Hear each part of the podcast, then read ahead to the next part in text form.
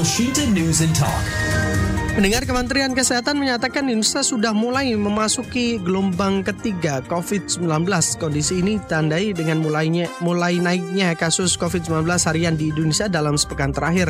Sementara itu, berdasarkan data dari Dinas Kesehatan Jawa Tengah, kasus COVID-19 di Jawa Tengah hingga dengan tanggal 30 Januari ada 626.157 kasus. Kenaikan terjadi di Kota Semarang 35 kasus, Cipanas 19 kasus, Sukoharjo 17 kasus, Surakarta 14 kasus, dan Kabupaten Tegal 12 kasus. Sementara di kabupaten lainnya mencatat rata-rata 10 kasus dan di bawah angka tersebut.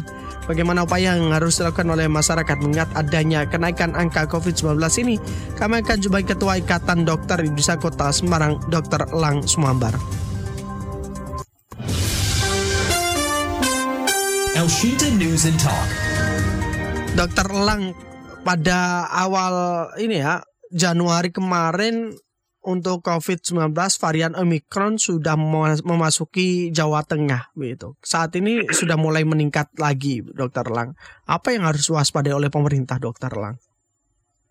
Ya, terima kasih. Selamat siang untuk mendengar lagu Elshinta. Memang kita sekarang ini mulai banyak terjangkit COVID, ya, variannya Omikron, ya, jenisnya memang, tapi kebanyakan Omikron. Jadi Omikron ini 50 kali lebih cepat menularnya. Kalau kita apple to apple, kita bicara seperti itu. Kalau kita bandingkan dengan Delta, kita lihat kemarin Delta begitu banyak seperti apa. Ini 50 kali lebih cepat. Jadi artinya nanti kalau bicara angkanya yang terjangkit lebih banyak, itu memang ciri Omikronnya seperti itu, satu. Yang kedua, mestinya kita tidak terlalu panik, kita tetap tenang, ya. Manakala toh kalau kita memang merasakan gejala seperti COVID itu, memang gejalanya sih mirip-mirip flu saja, biasa seperti itu, ya. Jadi biasanya disertai pusing yang sangat itu amat, ya, mungkin di kepala, di frontal, ya, di daerah sekitar mata itu yang pusing.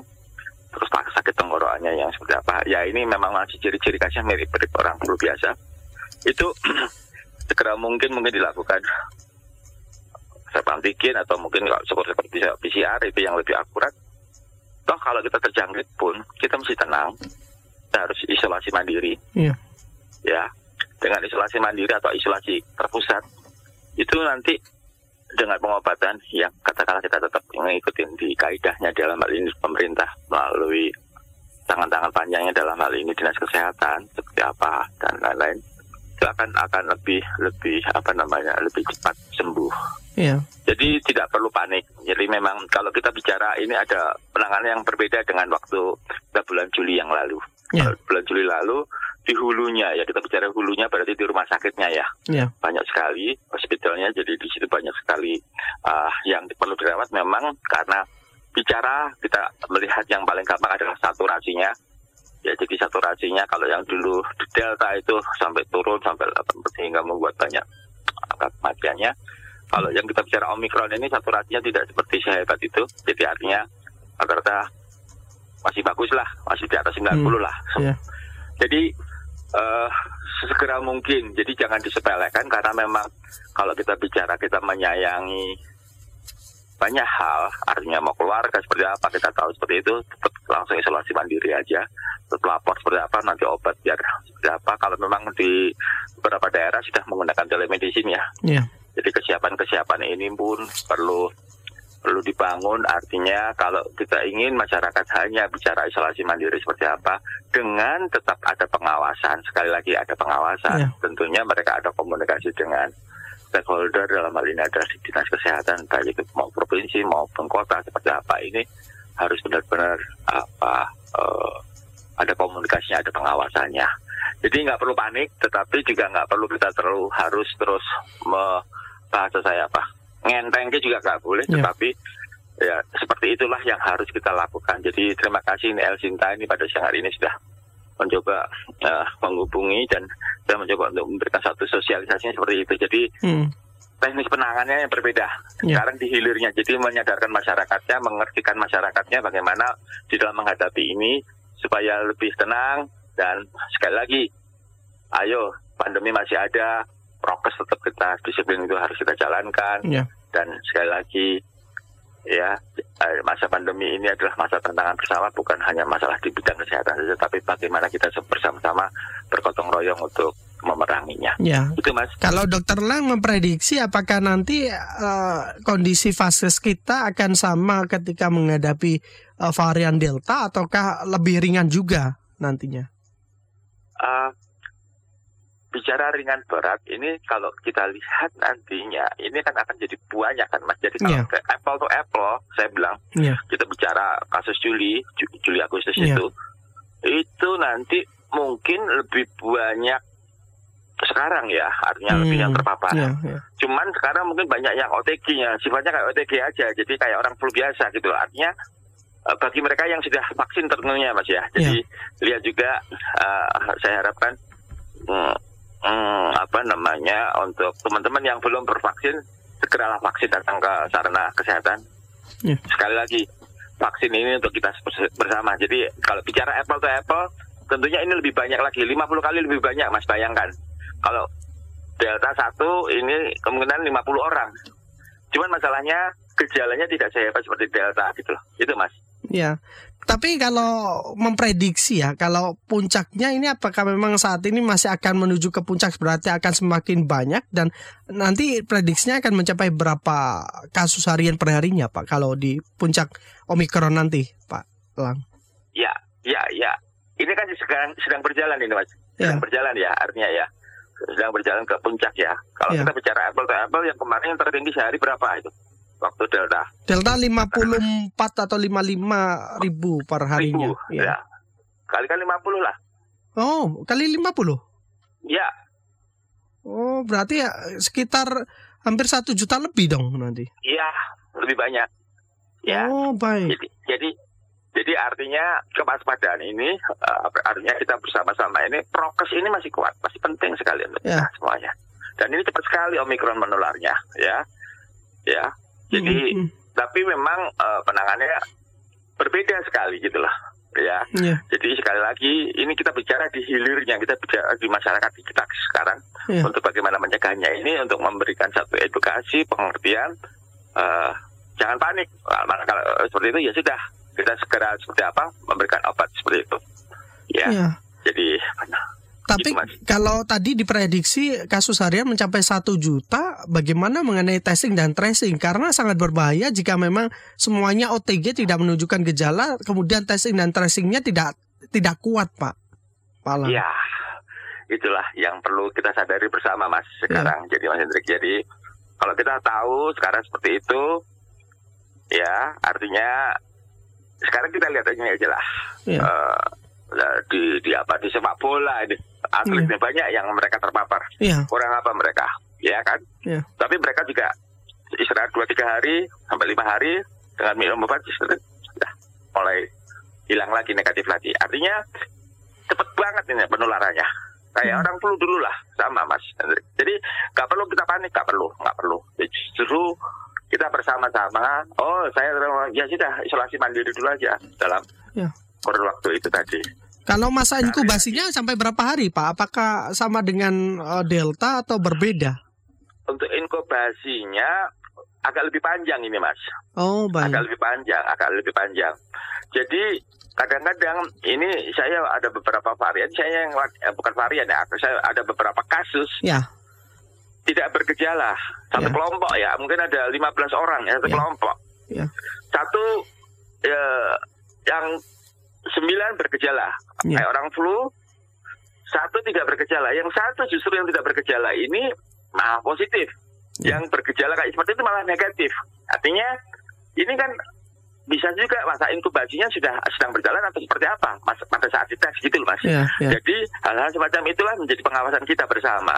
Jadi, oke, seperti ini, tetap yuk isolasi dulu seperti apa, perhatikan masalah asupan, makannya, istirahatnya seperti apa, terutama istirahatnya untuk berhati-hati sekali lagi. Di situ, Mas.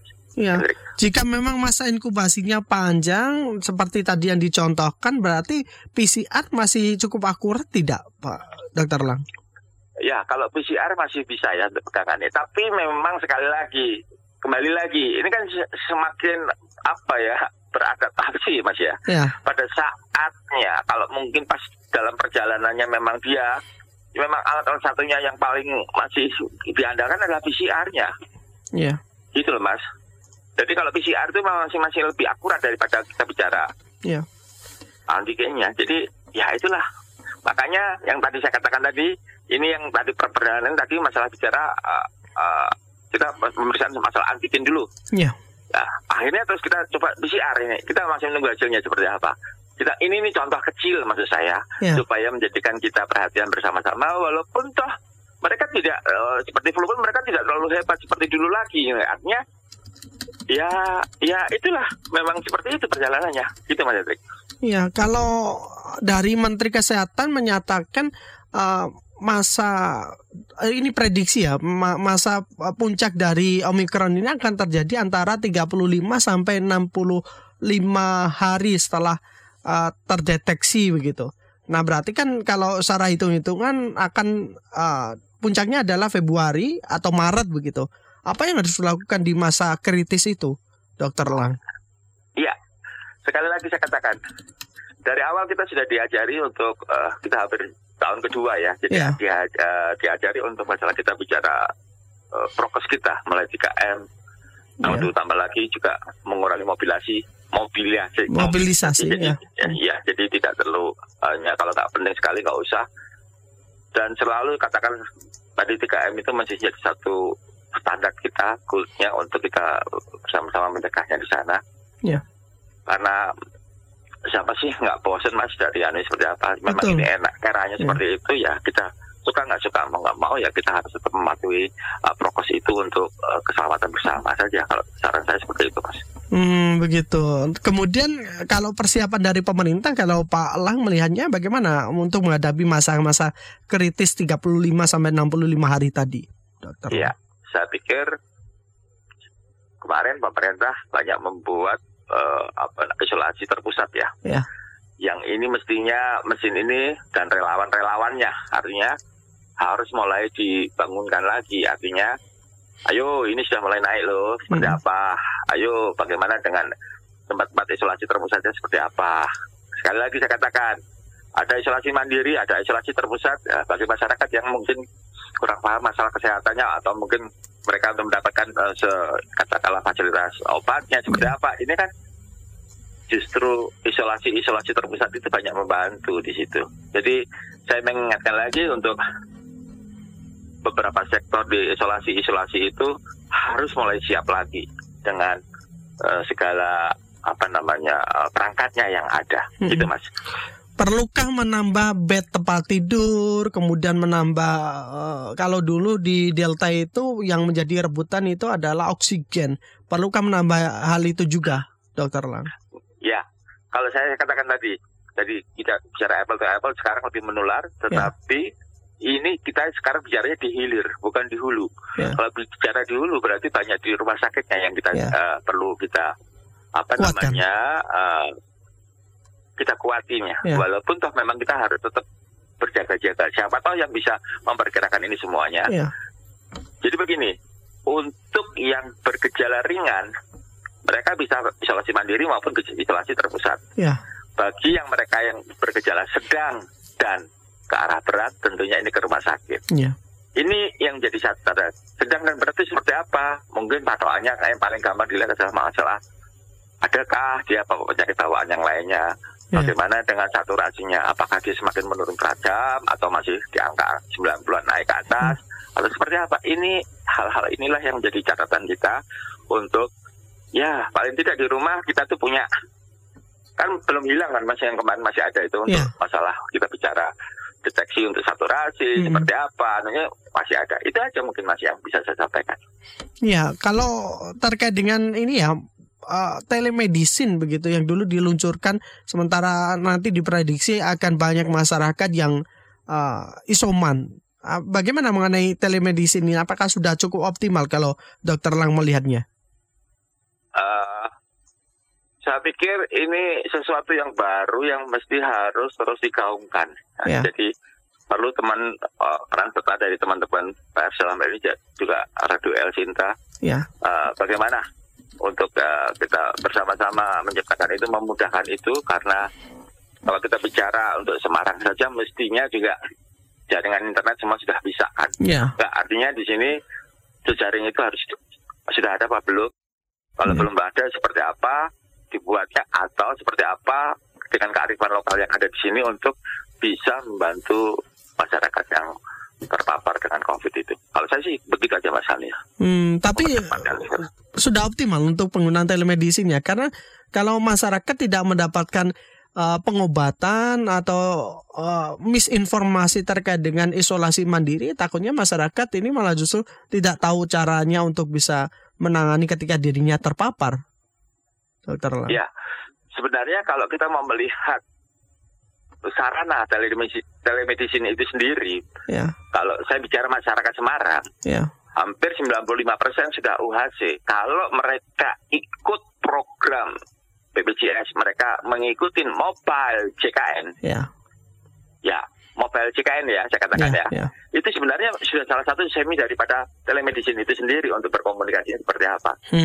Tetapi sekali lagi, ini kan belum bisa maksimal digunakan. Hanya beberapa persen, 0,% masih masyarakat yang mereka melek digital aja yang masih bisa menggunakan. Walaupun itu digunakan untuk antrian seperti apa, kalau kita mau ke rumah sakit atau seperti apa, mau datang ke vaskes, itu untuk antrian masih bisa digunakan. Tetapi itu sebenarnya jejaring itu juga bisa digunakan sebenarnya, sudah mulai bisa dijalankan gitu loh.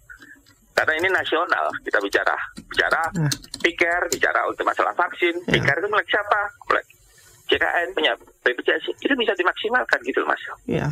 Pak, kalau tadi kan ada masa kritis yang disebutkan oleh Menteri Kesehatan 35-65. Apakah memang dari pemerintah seharusnya perlu untuk melakukan pengetatan kembali di masa kritis itu agar nanti penyebarannya bisa ditekan kasus hariannya?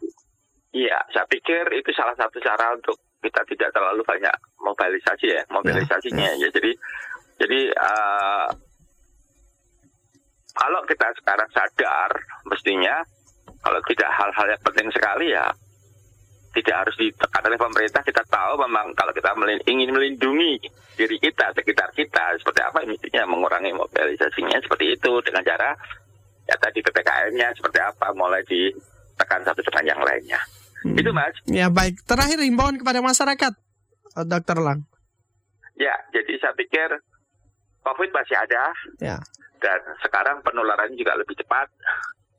Tetapi kita tidak perlu panik, tapi bagaimana kalau kita merasakan gejala seperti flu seperti apa, datanglah ke sarana kesehatan. Yang tetap kita jaga adalah prokesnya, 3M-nya kita tetap pegang, dan mengurangi mobilisasinya kita bagaimana seperti apa, ini harus kalau tidak penting sekali jangan, kita pergi keluar.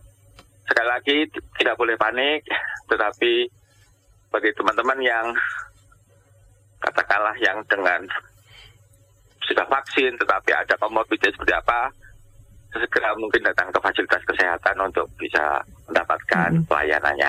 Itu mungkin Mas. Baik, terima kasih.